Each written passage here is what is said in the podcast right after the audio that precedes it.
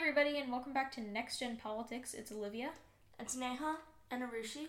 and today we're going to be discussing the favorite American pastime, gerrymandering.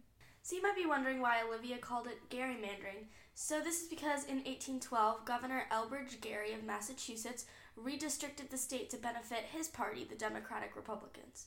People compared this shape to a salamander, so the word gerrymander was born, even though we call it gerrymandering now.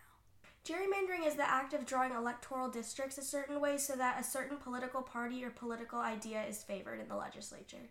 At the state level, redistricting takes place about every 10 years, and whichever political party has the privilege of making sure the opposing party's votes don't count does it beautifully. So, a big example of this is always in southern states, but especially Texas. We've had a lot of issues with that, especially in 2003 uh, with the big redistricting uh, because of a big population spike in Texas. And District 25, which is my district uh, in Texas, was actually called the Fajita Strip because of its irregular shape, kind of similar to the whole salamander situation. The intention determined by lower courts was to curb the minority voting power, uh, but the Supreme Court eventually shot that down, which we'll talk about later. So, a proposed plan to help stop the effects of gerrymandering is the I Cut You Choose plan, which is basically that the party in power can draw several maps of the state and the districts that they want, but the other party gets to choose which map is correct, which should supposedly encourage the party in power to draw more fair maps. This is still proposed, nobody's really done it yet, and it's unclear as to whether it would work, but it's an option to try to stop the bad effects of gerrymandering. There are four main strategies to gerrymandering. Luckily, they all rhyme. Luckily, yeah, luckily they all rhyme. So the four strategies are packing, cracking, hijacking, and kidnapping.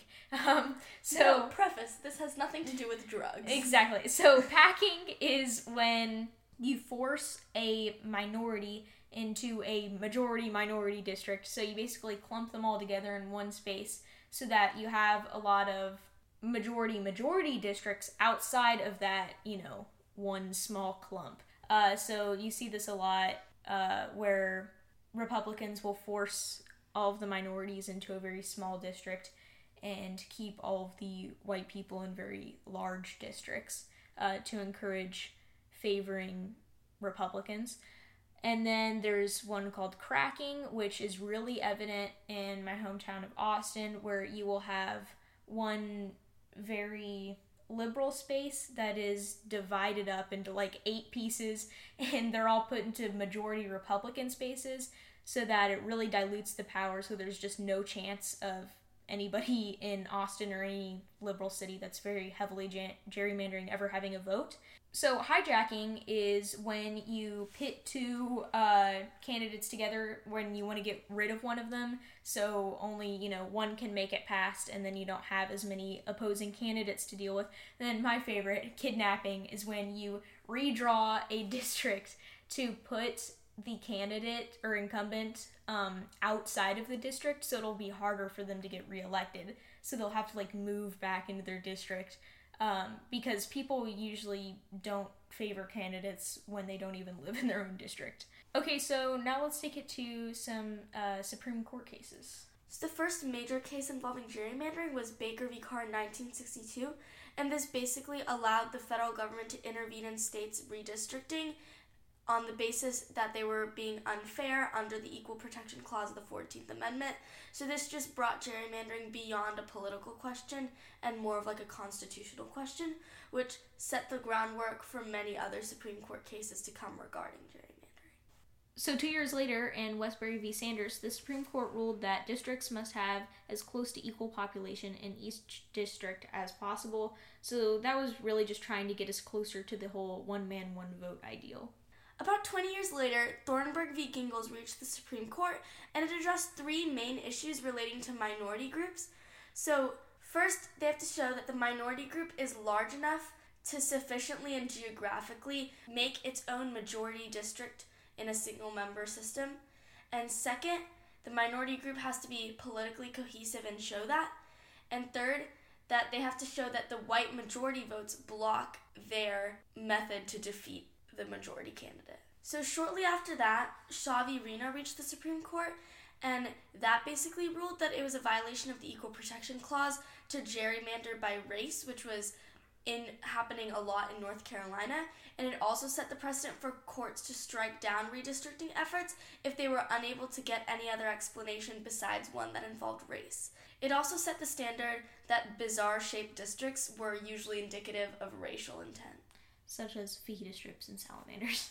Moving to more recent Supreme Court cases, Gill v. Whitford was decided in 2018. It was the Wisconsin gerrymandering case, and the court ruled that it did not address a broader question on gerrymandering and the remanded the case to lower courts for anything further. Yeah, so the most common case that you've probably heard of is actually ongoing now.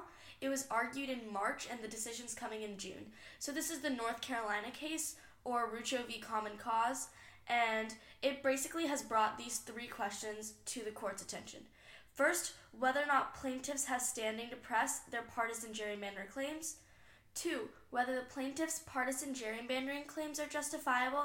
And three, whether North Carolina's 2016 congressional map is actually an unconstitutional partisan gerrymander. So we'll have our questions answered on this in June, hopefully when they deliver the majority opinion, but we'll see what actually happens. We have a feeling that it's not going to be good. Yeah, it's probably not going to go well, especially since Kavanaugh. Let's not even say his name. So the reason gerrymandering has been in the news so much recently, besides the court cases, is because in 2020 there will be a census. So the reason why this is relevant is because of apportionment. Apportionment is basically a process to determine how many electoral districts a certain state will be given, and this is based off of the population given by each census, which is why this is done every 10 years. So basically, I'm sure a lot of you have heard about the controversy with the 2020 census, especially the proposed citizenship question.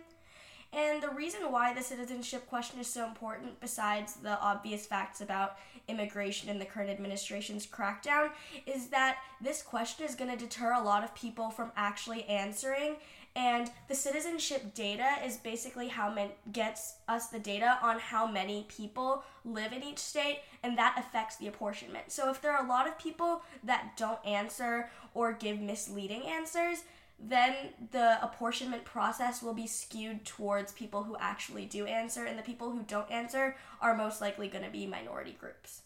Exactly. So this is really important because um, if you were an undocumented uh, person living in the United States, you're probably not going to tell a government official that you are undocumented. Uh, that's just plain scary, and uh, nobody wants to do that. And so you don't answer the census or you answer the census wrong. And then suddenly your community isn't getting resources allocated to it because they don't know that you live there. They don't know like how many people are, are actually living there and it's just really inaccurate. Yeah, because beyond just allocating electoral votes, it's also resource allocation like funding for schools and other public institutions. So it's just going to be an issue that affects minority communities even more. So, this is especially bad in the funding aspect because the way the federal government most typically gives states money is through block grants, and the way that those are implemented are at the discretion of the state. So, this usually just continues to skew against minorities even more, especially in the districts that gerrymandering and redistricting affects the most. Exactly, and with um, more gentrification, especially in cities that are growing really fast, like uh, Nashville and Austin, Black and Latino people are being forced into you know smaller communities, and it's so related, it's so intertwined that uh, Black people aren't going to be getting resources allocated to them either. Uh, lower income people aren't getting their resources either. It's just like a, a, a massive mess. So now the census question has already been argued in the Supreme Court, so there's nothing really we can do about that and its effects. But what we can do is make sure as many people as possible vote all the way up and down the ballot so you can get your voice heard and get who we really want into those elected positions. So please vote in 2020. Especially if you're going to be a college student who enters college in 2020, there are a lot of states who have laws that say in order to vote in state, you have to be voting in person for the first time. So check that. Make sure that you will be able to vote in 2020 plan your flights, plan some rides, register in your college state if you can't make it back home, but please vote. So, anyways, guys, thank you for listening to this episode of Next Gen Politics. Uh, we had a lot of fun recording it, even though it's not a fun topic at all. Um, we hope you will join us next time. Thank you so much.